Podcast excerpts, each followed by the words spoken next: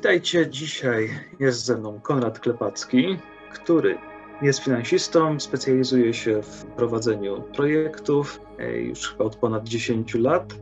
Natomiast w ostatnich latach, czy w ostatnim czasie, myślę, że można go nazwać raczej aktywistą e, i na wielu frontach działa na rzecz dobra naszej, czy to planety, czy planeta będzie miała się dobrze tak czy inaczej, więc może dla dobra naszej przyszłości. I jako, że już jest ze mną, mogę od razu jemu przekazać głos. Konrad, powiedz nam, co robisz, czym się zajmujesz teraz na co dzień? Jasne. Tak powiedziałeś o 10 latach, to uprzejmę bardzo, bo już bliżej mi do 20 lat doświadczeń zawodowych w tej kwestii, chociaż może nie powinienem się przy, przyznawać. Okay, no, tak jak wspomniałeś, ja mam swoje, swoje jakieś e, korzenie w zarządzaniu projektami, czyli w doprowadzaniu do tego, żeby rzeczy się wydarzały. I, i po prostu lubię robić rzeczy. W sensie lubię tworzyć jakieś, jakieś wartości w tym wszystkim i doprowadzać do tego, żeby nie tylko powstał pomysł, ale, ale jakaś rzeczywistość z tego e, ciekawa. No i e, no muszę przyznać, że jakieś e, dwa lata temu e,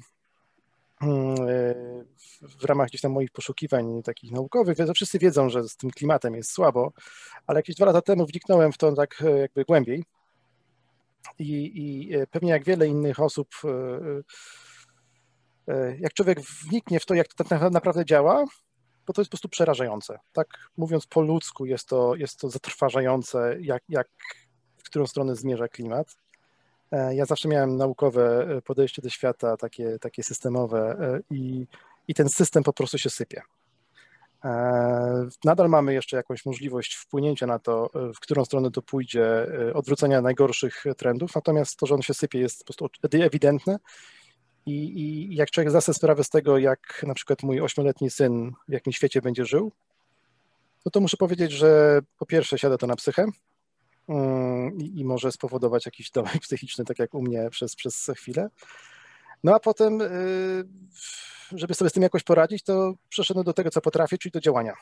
I, i zacząłem na różnych polach wdrażać e, różnego rodzaju inicjatywy. E, no i wydaje się, przynajmniej mam poczucie, że, że może za 20 lat e, powiem mojemu synowi, że, że jest bardzo źle, ale przynajmniej coś z tym próbowałem zrobić. Także tak. Słuchaj, jak mówisz o tym, że to wprowadza w depresję, to absolutnie też mam ten etap nie wiem w zasadzie czy za sobą, bo ja dalej nie jestem zbyt wesoły. No teraz, natomiast to, co mi pomaga, ostatnio przynajmniej tak mi dwie rzeczy się y, przebiły, że tak powiem, w głowie. Mhm. Jedno to jest y, Richard Feynman, który w okresie pracy nad bombą atomową y, i chyba też w, trasie, w czasie zimnej wojny Mhm. Zupełnie dokonując racjonalnych kalkulacji i, i, patrząc, w jakim kierunku to wszystko idzie, e, mówił, że wręcz jego wkurzało, jak widział, e, że gdzieś budują most albo budynek, bo był tak bardzo przekonany, że to wszystko pójdzie w pył, że uważał, że to mhm. wszystko jest bez sensu. Na szczęście tak się nie stało, więc jeśli tak inteligentny facet jest w stanie e, zbłądzić w tym temacie, to może jednak jest jakaś, wiesz, jeszcze Miejmy nadzieję, naprawdę.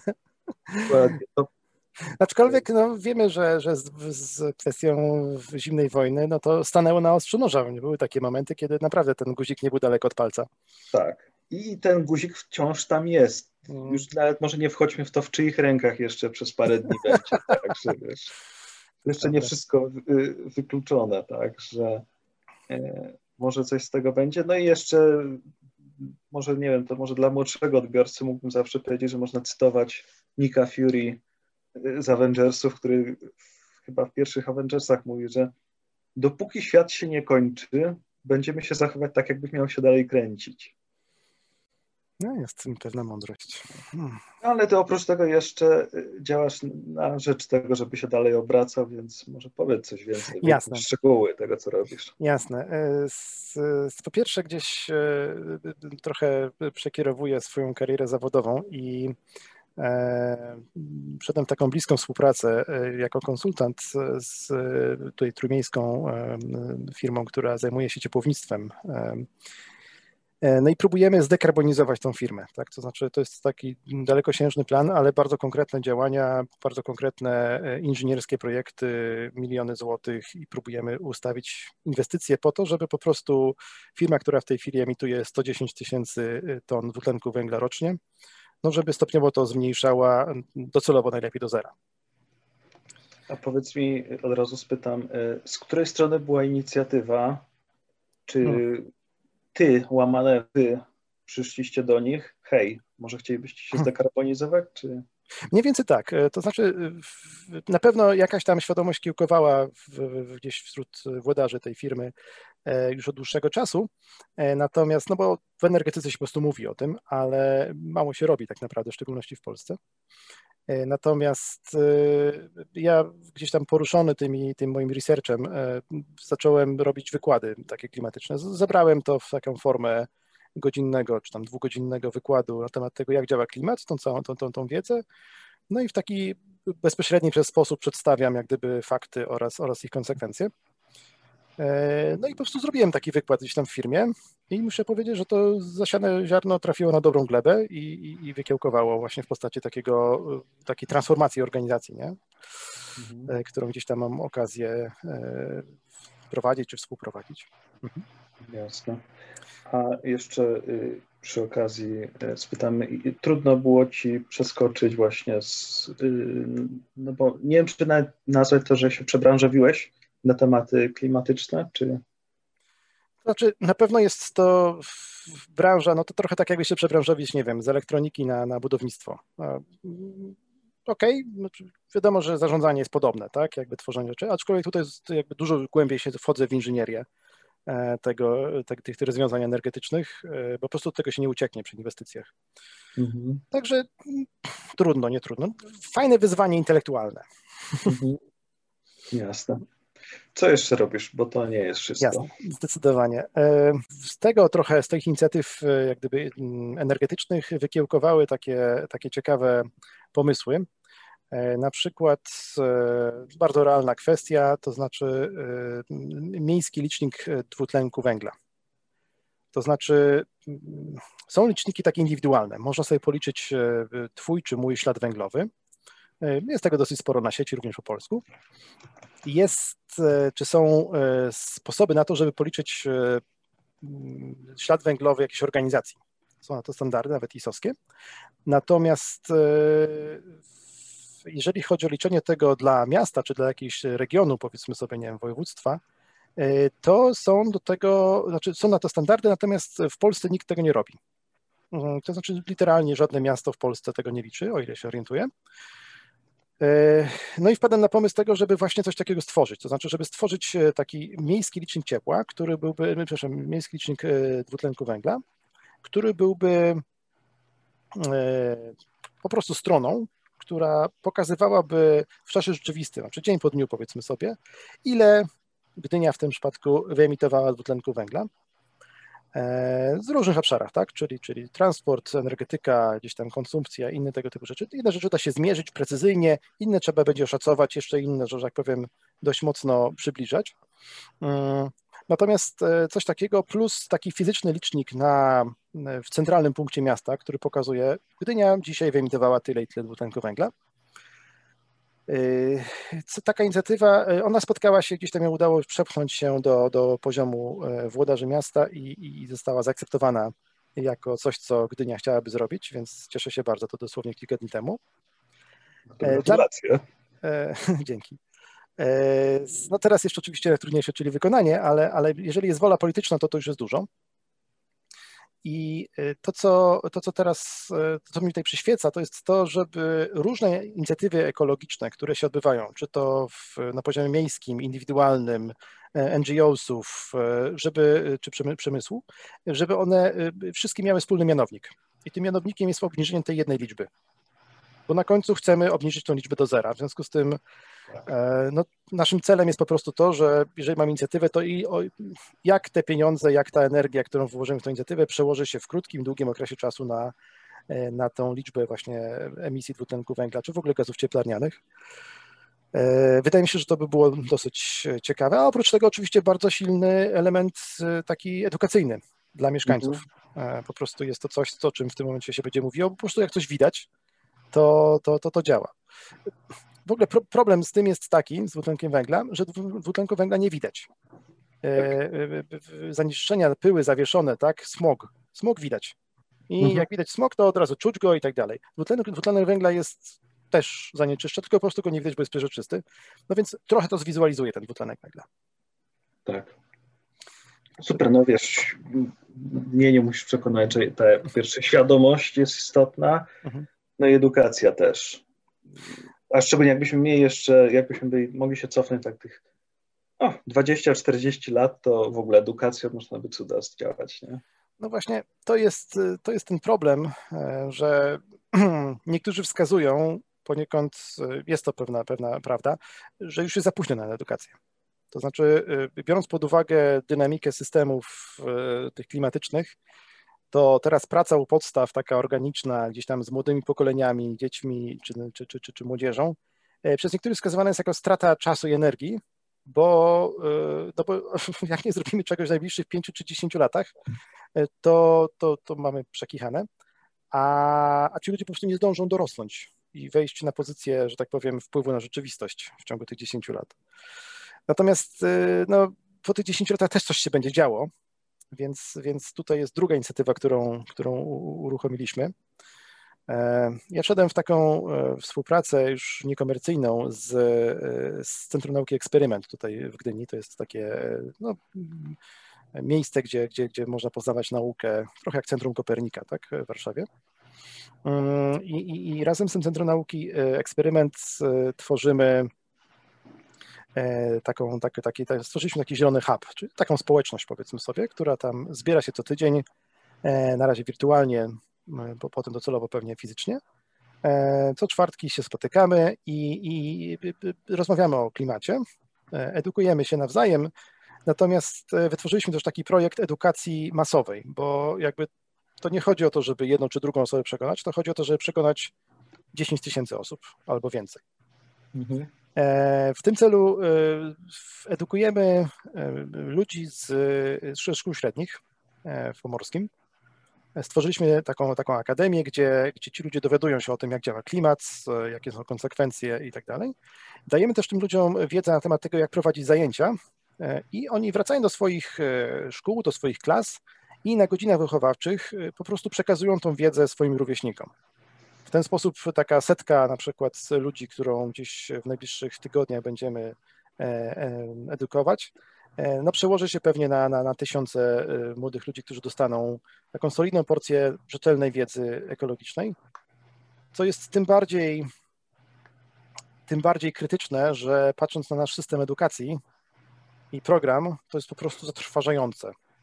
To jest tak, że klimat, zmiany klimatu będą czynnikiem, który będzie decydujący o, o, o tym, co się będzie działo z, w życiu tych młodych ludzi a o tym, a o klimacie jest praktycznie nic, a czasami nawet wartość tej edukacji jest ujemna, to znaczy są tam po prostu bzdury klimatyczne przekazywane, co jest no, no fatalne. No. Tak, tak, jest to zatrważające. E, chyba nawet wręcz podkreślałem to przy podsumowaniu roku, że gdzieś tam się przybiło, ale tam nie wiem nawet, czy pan albo jakaś no, instytucja nawet o, o, oprotestowała, że tak powiem, niektóre treści edukacyjne, które właśnie wręcz no, wprowadzały potencjalnych odbiorców w błąd. No, no tak, no jak tutaj inaczej skomentować fakt, że w ramach przygotowania do matury, zdaje się, z geografii w zeszłym roku, e, była mapka, na której były pokazane zasięgi roślin w Europie i, i, i tak jak gdyby ten, i, i, jakby komentarz był taki, e, pokaż jakie korzyści dla polskiego rolnictwa przyniesią zmiany klimatu. Tak. tak Okej. Okay. To było to. tak, dla polskiego rolnictwa może w perspektywie jakiejś tam krótkookresowej coś nawet przyniesie do tego, ale tych negatywnych aspektów będzie tyle, że one po prostu znikną przygniecione tymi negatywnymi. Tak, bo na przykład te, te przysłowiowe winiarnie w Polsce zostaną zadeptane przez 100 milionów uchodźców. No, na ten przykład, tak? Ale no, nawet susza po prostu i, i cała reszta z tym związana, tak. Jasne. Super, ja jestem zachwycony tą inicjatywą i, i, i, trzymam kciuki, żeby wypaliła i żeby się rozniosła, bo rozumiem, że na razie to y, będzie tylko Trójmiasto?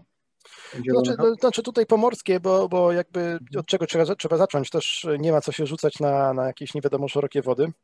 E, ja chciałbym to tak, może sięgam za daleko myślą, ale no chciałbym to jakby doszlifować e, przez najbliższych powiedzmy kilka miesięcy. Jeżeli to wypali, jeżeli to, że tak powiem, zadziała i, i ci ludzie młodzi jak gdyby no nie wiem, odnajdziemy wspólny język, tak, e, w mhm. jakiś, jakiś sposób, bo muszę powiedzieć, że jako 40-latek mam, mam, mam pewną barierę w dotarciu do, do osób, które mają kilkanaście, e, ale jeżeli uda nam się znaleźć wspólny język i złapać wspólny cel, to, to chciałbym to rozszerzyć mm, gdzieś tam dalej, ale no to jest pieśń przyszłości, tak, na razie jeden krok na raz. Tak. Ja mogę powiedzieć, że no, u mnie nie brakuje tych treści klimatycznych i jako, że węglowego zacząłem z 10 lat temu, to mentalnie wciąż gdzieś wydaje mi się, że piszę do ludzi w wieku około 25 lat. Okazuje się, że moi odbiorcy są jednak raczej w grupie 30. Plus. Nie wiem, czy to dobrze, ale to był taki jakiś tam troszeczkę prysznic dla mnie.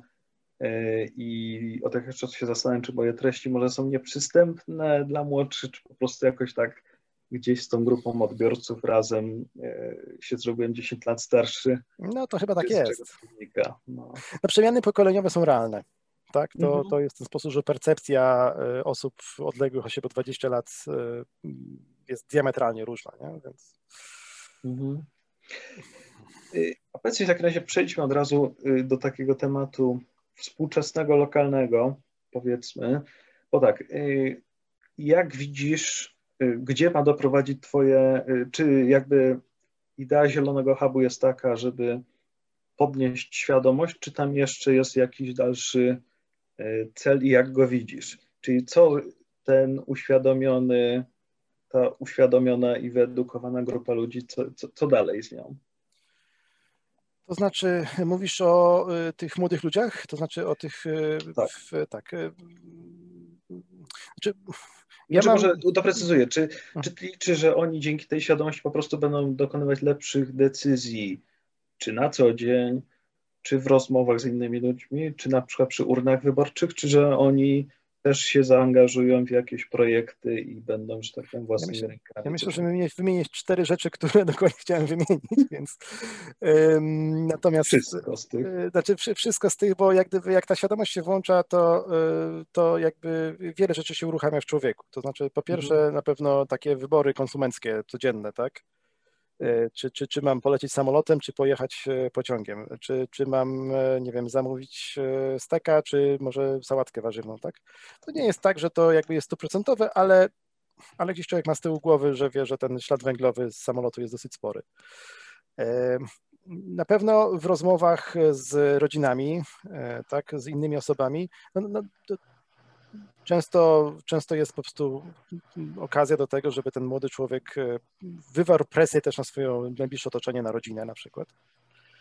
E, urny wyborcze tak, znaczy no za chwilę ci ludzie będą głosowali, no i mogą głosować na ludzi, którzy, e, którzy gdzieś tam, nie wiem, nie popierają jako jedyni w Polsce, jedyni w Europie w celu redukcji dwutlenku węgla. Mhm. No mogą gdzieś próbować iść w, w innym kierunku i, i to jest to. Natomiast e, biorąc pod uwagę to, że taki powiedzmy człowiek ze szkoły średniej ma tych lat kilkanaście, nie wiem, tam 15, 16, tam do 19 e, zapewne, to, e, no to największa moc sprawcza jest w wywieraniu presji takiej bezpośredniej. To znaczy to jest w ten sposób, że ci ludzie po prostu muszą wyjść na ulicę.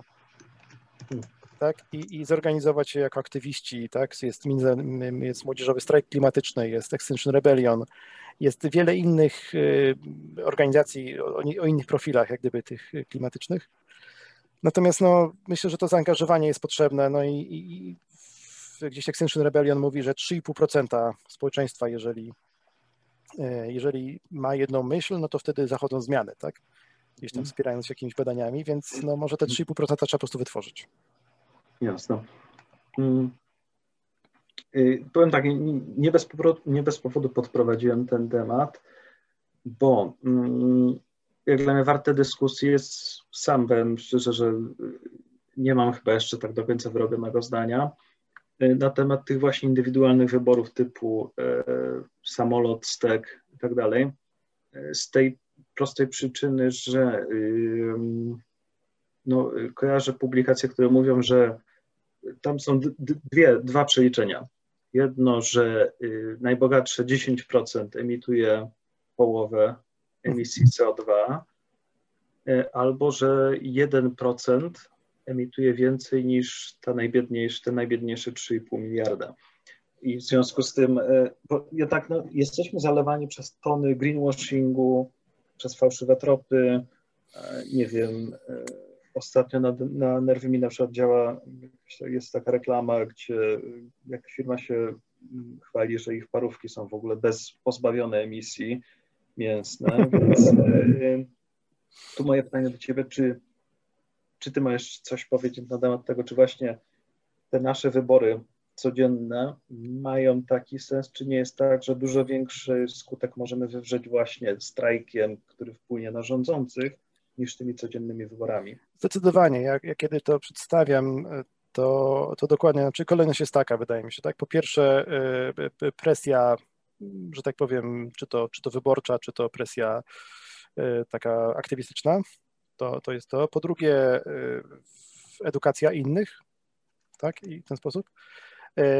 I teraz długo, długo nic i dopiero wtedy są wybory konsumenckie tak? Mhm. One mają przełożenie, no, one mają przełożenie jakieś, no tak bezpośrednio, tak? Mają przełożenie na to, w jaki sposób e, firmy, e, korporacje do tego podchodzą, to znaczy no one widzą po prostu, że jest pewien target i, i, i gdzieś, gdzieś konsumenci wybierają to czy tamto. E, więc, więc to ma takie przełożenie. Natomiast no, miejmy świadomość tego, że nawet jeżeli ja będę żył super, jakby niskoemisyjnie i nawet gdyby wszyscy tak, tak działali, w sensie całe społeczeństwo, to to i tak jest za mało. Tak. Tak, powinniśmy to robić, bo czemu nie? Natomiast, e, bo co innego robić, że tak powiem, ale, ale to nie jest tak, że to nas uratuje, tak? Znaczy, gdybyśmy to zaczęli robić jakieś 40 lat temu, to, to miałoby jakiś realny wpływ. Teraz już jest po prostu za późno na to, żeby liczyć na to, że nawet gdyby wszyscy przestali jeździć samochodami, jeść mięso i tam wszystkie inne rzeczy, to to już jest po prostu za mało. Tak, tak. E, no i tu jest jeszcze, no, no, wiesz, jest jeszcze jedna taka y, wręcz pułapka, która mnie w ogóle przeraża, ale no, psychologia tak działa niestety. E, I dlatego niektórzy mówią właśnie, żeby jak ja tam mówię na, tych, na temat tych, tych pojedynczych wyborów, że to wręcz jest pułapka tego, że e, psychologicznie mówimy sobie coś za coś, czyli nie zjadłem tego steka dzisiaj, więc jutro mogę polecieć samolotem i mam czyste sumienie. I wiesz, nie mamy absolutnie mechanizmów wbudowanych, nawet wyuczyć jest je ciężko, y, jaki jest balans, co jest gorsze, czy, czy, czy jedzenie mięsa, czy, czy mm. nie. Tu jest jeszcze taka pułapka. Mm, to, to absolutnie prawda. Znaczy, mm, gdzieś tam są takie pomysły, idee, że e, żeby produkty miały na metkach, tak? Oprócz ceny mhm. miały ślad węglowy, tak? To by było ja fajne. No. Zachwycony, tak. Znaczy, pomysł jest super, tylko, yy, to znaczy tylko, to znaczy potrafię sobie wyobrazić gigantyczne lobby, które są się temu sprzeciwiają, no ale może równie duże lobby po drugiej stronie też presja społeczna czy polityczna da taki efekt. Ale się zgadzam z tobą, znaczy to jest tak, że mm, powiedzmy przeciętny człowiek ma bardzo bardzo trudno jest porównać, nie wiem, czy coś emituje 2 kg y, dwutlenku węgla, czy 2 tony, tak? tak? To wygląda podobnie.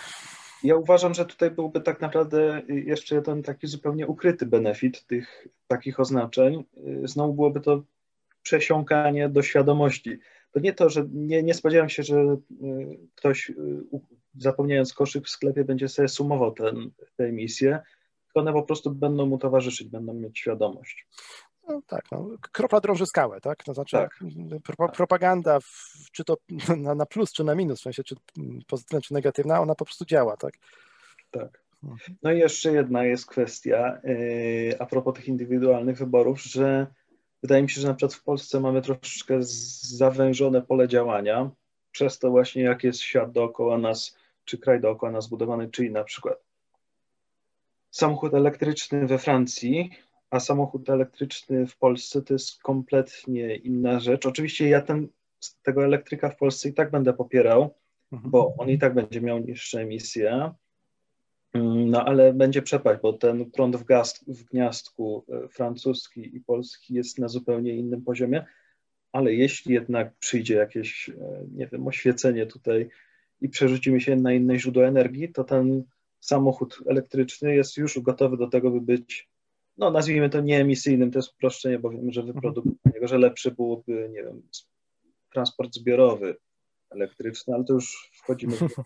Znaczy to, to, jak, jak, każdy z tych, jak każdy z tych obszarów, tutaj jest wiele ale, tak, wiele takich e, haczyków. E, zdecydowanie się zgadzam z tym, że samochód elektryczny, znaczy badania pokazują, że nawet w Polsce samochód elektryczny jest mniej emisyjny niż e, powiedzmy diesel w czasie swojego cyklu życia. Natomiast no, zdecydowanie lepiej, żebyśmy mieli ten prąd z czegoś innego. Znaczy, koniec końców po prostu jest tak, że trzeba zamknąć szyby naftowe, kopalnie i, i szyby gazowe, kopalnie węgla. I, i od tego po prostu nie uciekniemy, tak? I po prostu to znaczy, że trzeba generować energię z czegoś innego. I, i już, tak? Przy czym oczywiście lobby działają, to jest potężny sektor e, rynku, tak? Więc już nie mówiąc o polityce, ale, ale jakby no już sama ekonomia po prostu tego jest, jest, jest gigantyczna. Także to jest to. Ja się, ja ostatnio bardzo dużo się mówi o wodorze, tak? I, I, też gdzieś tam się wgłębiam w to również trochę od strony technicznej i ekonomicznej. No i być może nie, nie tyle bateryjne elektryczne samochody, co właśnie wodorowe. No problem polega na tym, że nie wiem jaki jest ten na, na dzisiaj, a, a, mówimy tutaj o 12 stycznia 2021, e, ale pamiętam, że jeszcze miesiąc temu w Polsce były zarejestrowane dwa samochody wodorowe, e, przy czym jedyna stacja ładowania wodoru, taka stacja benzynowa na wodór była w Berlinie. Więc to było tak, że trzeba było je zamatować, zapakować na lawetę, zawieźć do Berlina, zatankować i wrócić na lawecie tutaj, sobie trochę mogę pojeździć. Tak, ale y, czy znaczy nie skreślasz ich z góry, bo ja jak myślę sobie o kosztach produkcji wodoru, chłodzenia, tych wiesz, zbiornikach, bo to jest jednak bardzo kłopotliwe gaz do utrzymywania i tak dalej, wydaje mi się to zupełnym szaleństwem. To znaczy, wiesz, no nikt nie potrafi przewidzieć przyszłości, jak żeśmy już ustalili, e, mhm. a, szczególnie w zmiennych czasach e, rewolucji technologicznych kolejnych. E, absolutnie to jest tak, że na ten moment to się nie opłaca. To znaczy, żadne ekonomiczne wyliczenia w stanie kosztów na dzisiaj to jest absurdalne, żeby to. Ten, ale, ale każda technologia na początku swojego cyklu życia się nie opłaca. Mhm. E, I teraz jest tylko kwestia tego, żeby na, na tyle ją rozwinąć, żeby ona zaczęła być ekonomicznie mm, do przodu. E, ja sądzę, że to ma szansę się zmienić. No, takie trochę jak na przykład z, z rakietami u Elona Muska. Tak? To znaczy, to jest tak, że da się obniżyć koszty bardzo mocno, tak? odpowiednio sterując tą technologią. E, ten progres tutaj jest dosyć szybki. Hmm. Mówiłeś o chłodzeniu na przykład. To jest dla mnie ciekawe pod kątem tego ciepłownictwa, bo bo y, y, mówi, że trzeba chłodzić y, elektrolizery na przykład i to jest prawdziwe, e, ale to, co dla jednego jest odpadem, czyli ciepło, czy ciepło resztkowe, dla ciepłownictwa na przykład jest surowcem, który da się mhm. wykorzystać do tego, żeby ogrzać wodę w kranach czy w kaloryferach. E, także teraz e, tutaj kombinujemy właśnie na Pomorzu, żeby E, żeby takie wykorzystać to, to, to ciepło, e, co znacząco zmienia jak gdyby układ ekonomiczny, bo się nagle okazuje, że to po prostu można czerpać korzyści ze śmieci, czyli z odpadów, tak, tego ciepła odpadowego. Mhm. Jasne. Słuchaj, zróbmy w tym momencie przerwę mhm. i wrócimy e, z tematem no, Polski powiedzmy. Okej. Okay.